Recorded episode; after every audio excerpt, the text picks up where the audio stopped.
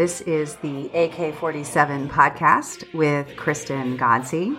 I'm going to start this episode by doing my traditional reading from a text of Alexandra Kollontais. Actually, in this case, it's a footnote to a text of Alexandra Kollontais. But I just want to preview ahead of time that there's going to be a special announcement, special giveaway with my daughter after this episode. So please make sure you listen until the very end. Today, I'm going to do something a little strange, and I'm actually going to read the text of an extended footnote. Last week, we read a piece that Alexandra Kollontai had written in 1946, which was called The Soviet Woman, a Full and Equal Citizen of Her Country, or something like that. And it was basically Alexandra Kollontai kind of reflecting on the achievements that the Soviet Union had made for women since the revolution in 1917. So she's sort of really looking back and reflecting on a lot of her life's work. As I said, it was also in the context of the end of the Second World War when the Soviet Union had lost upwards of 25 million citizens. And so she was also really trying to admonish women to have children but not give up their careers because obviously the state needed their labor as as well uh, in the formal economy. So they're productive as well as reproductive labor. Now, one of the things that often gets discussed in regards to women's rights in the Eastern Bloc, and I hear this all the time because of my work, uh, particularly around why women have better sex under socialism and other arguments for economic independence, but also in regards to my more scholarly book, Second World, Second Sex, which was about the role of socialist women at the United Nations during the Cold War, and how I argue that without socialist women's activism from the Eastern Bloc, international progress on women's rights would not have gone as far as it did. And in fact, the end of the Cold War generally marked a kind of moment of regression for global attention to women's issues outside of the very narrow framework of liberal feminism that we see today, the kind of girl boss feminism that we encounter on places like you know the internet or Instagram or in more popular venues sort of rah rah kind of having more women on corporate boards and and more women slaying the boardroom. This was a very different vision of feminism than than than the vision that women in the eastern bloc had which was of wider social safety nets to support women with childcare and with parental leaves and with generally a more equitable society where they could combine uh, motherhood if they so chose with their productive roles with their careers. So one of the critiques that i often hear is that Soviets, the Soviet state and East European states, in fact, only cared about women's rights because they needed women to work and have babies. And they needed them to do both at the same time. And I believe, you know, that this is not necessarily a contradiction with the actual fact that they did do a lot to support women's roles in society their motives may not have been pure. In fact, they might have been very selfish. They did not really care about women's self actualization. What they cared about was mobilizing women into the labor force and keeping those women in the labor force while not suppressing the birth rate.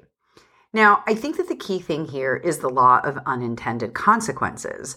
So, the fact that these societies had all of these historical texts, like Engels, like August Bebel, like, in fact, the text of Alexandra Kollontai, meant that they had an ideological justification for supporting women's rights, for encouraging women to go and get education and training to pursue careers in addition to pursuing motherhood and raising their families. But the thing that's really interesting about this, I think, is that, yeah, their initial, you know, motivations might have been very selfish, very much about promoting the goals of developing state socialism and supporting the central planning and so on and so forth. But the truth of the matter, I think, is that women actually got empowered by these ideologies.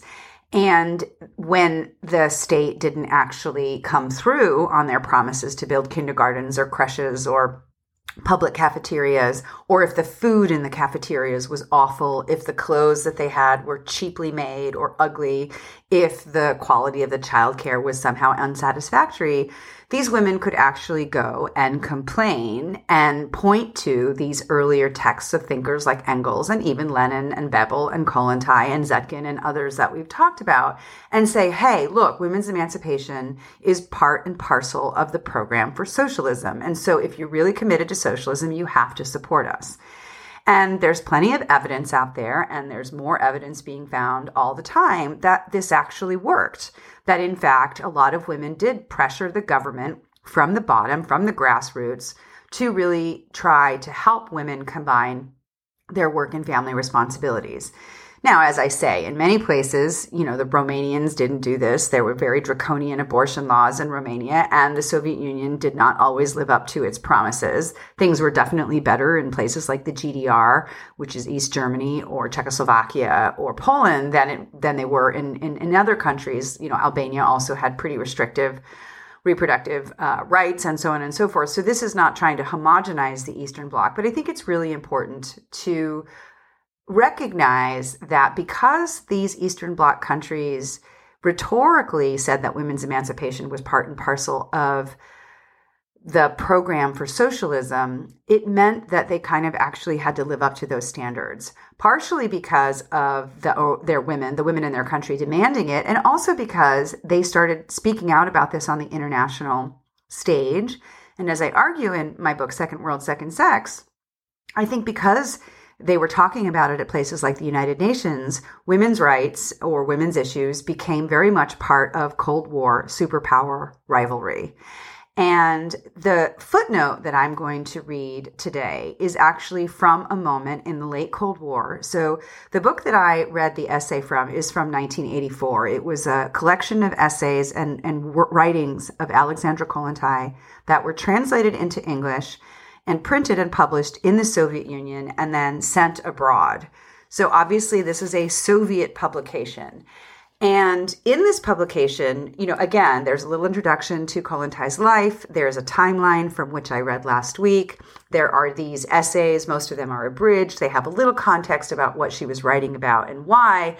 And then there are these really interesting footnotes, end notes, actually, at the end of the book, which are the opinions of the editors. These are obviously little bits of propaganda that the Soviet government and the Soviet publishing house that published this book decided to include in the work. And it's important to remember that even though the book was in English, the target audience was not only in the United States. This would be a book that would have gone to the United Kingdom, to Canada, to Australia, to New Zealand, to South Africa, to India, anywhere in the world where English was the primary language. And so this footnote, it's footnote number, end note number 56, is the note that is connected to the little speech or article that I read of Alexandra Kollontai's last week. And so the piece that Kollontai wrote was 1946. And so this footnote is written in 1984 by the editors of the collection. And it reads 37 years have passed since this article was written, and during this time, the Soviet state has pursued a policy of genuine female equality and the protection of motherhood, achieving new and major successes in the socio political development of women workers, women collective farmers, and women members of the intelligentsia. The Constitution of the USSR, adopted at an extraordinary session of the Supreme Soviet, of the USSR on the 7th of October 1977 declares women and men have equal rights in the USSR.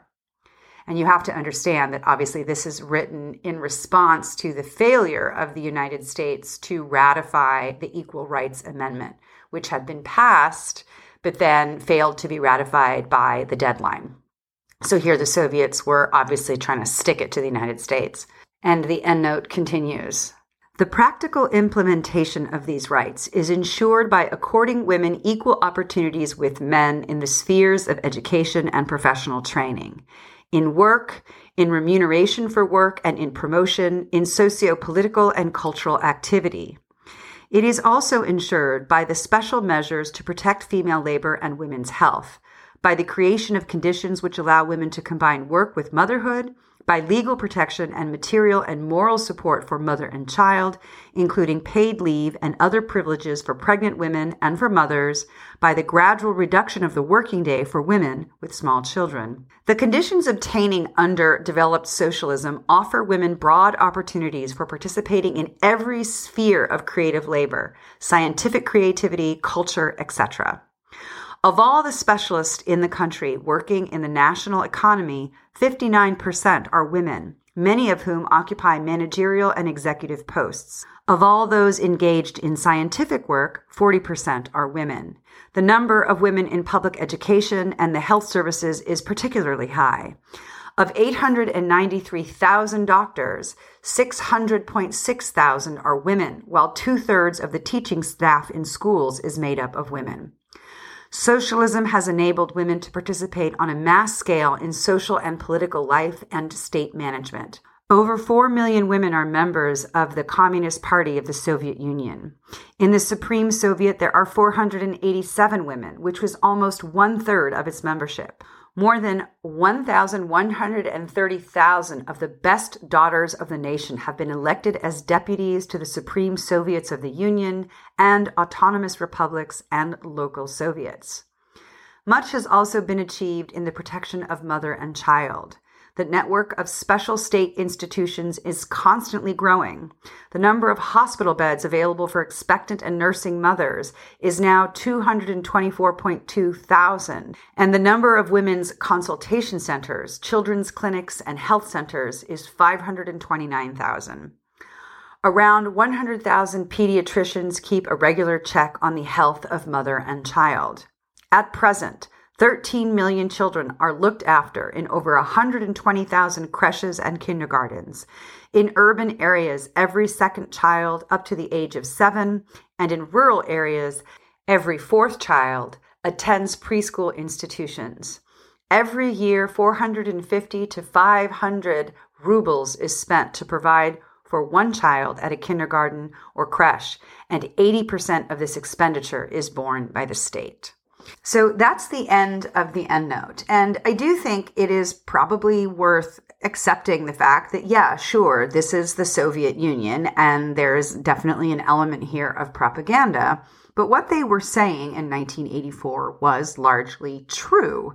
It doesn't say anything about the quality of those kindergartens or creches.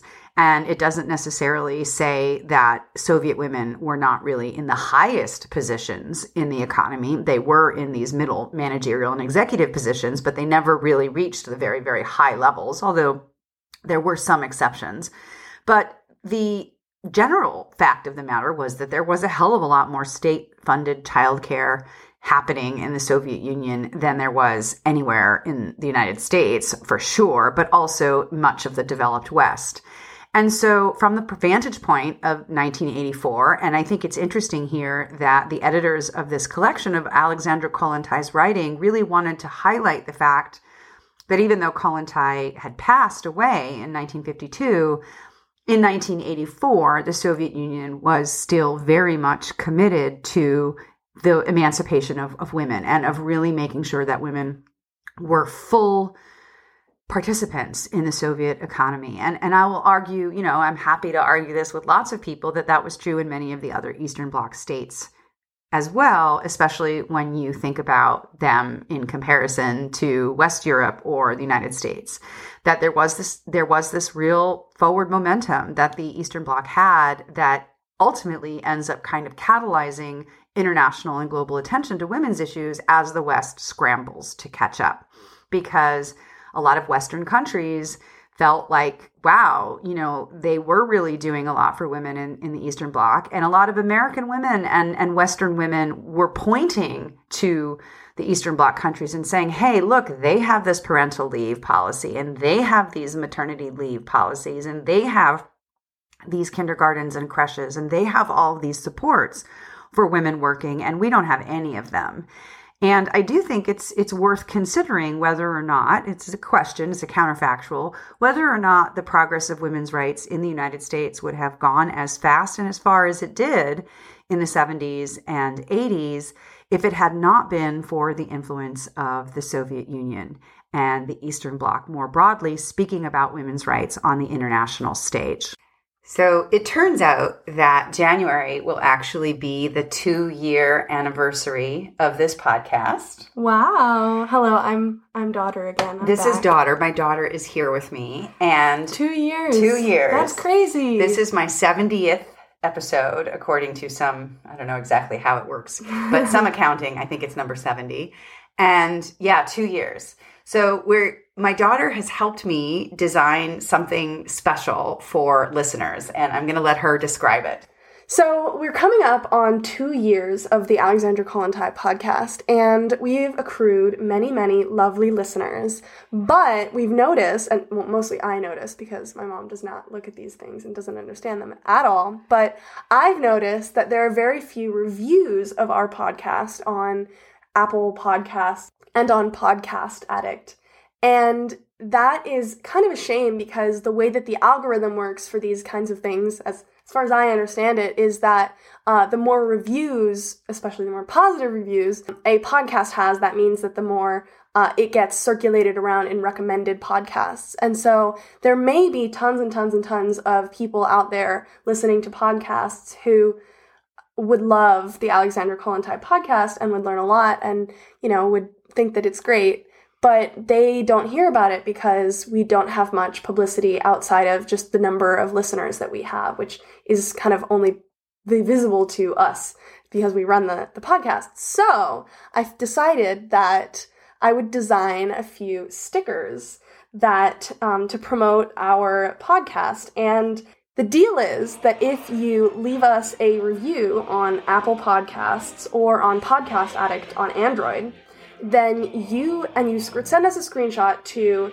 alexandra.kollontai.podcast at gmail.com. That email will be in the show notes for this episode. You can, and your mailing address, whether that be a P.O. box or whatever, uh, we will send you four amazing, cool, awesome stickers that I designed myself, and they have really fun little black and white cutout pictures of Alexandra Kollontai with the slogan "Keep up the good fight" around two of them, and then just her name around two of them. And she's wearing sunglasses. She's chewing bubblegum. She's got a tie dye background in one of them, and and she's just like such a cool awesome. Like she's just that bitch, you know? And she is so cool. And so if you want to have awesome swag from our lovely podcast and you can show it to all your friends and say, I'm so cool, I listen to this awesome podcast that you should listen to as well, and you can give these stickers to your friends or you can put them on your laptop or on your water bottle or you know whatever you decide to do we ordered them from this lovely website that makes actually really good quality stuff they're super sticky and they're nice and matte they're not like you know crappy like paper stickers that are going to fall off in a few days. And once again, the email to send your review, the screenshot of your review to is alexandra.kollontai.podcast at gmail.com. And also on the blog, there's a link in the show notes that links to my mom's blog post where she has a picture of the designs. So if you want to check out the designs before you do this, um, you can do that there. And also, for those of you international listeners who are wondering if this is available to you, yes, it is. We will ship out to anywhere in the world um, as long as you give us an address to ship to. and so that's lovely. That's great. And I get to do the sign off today. So thank you for listening and keep up the good fight.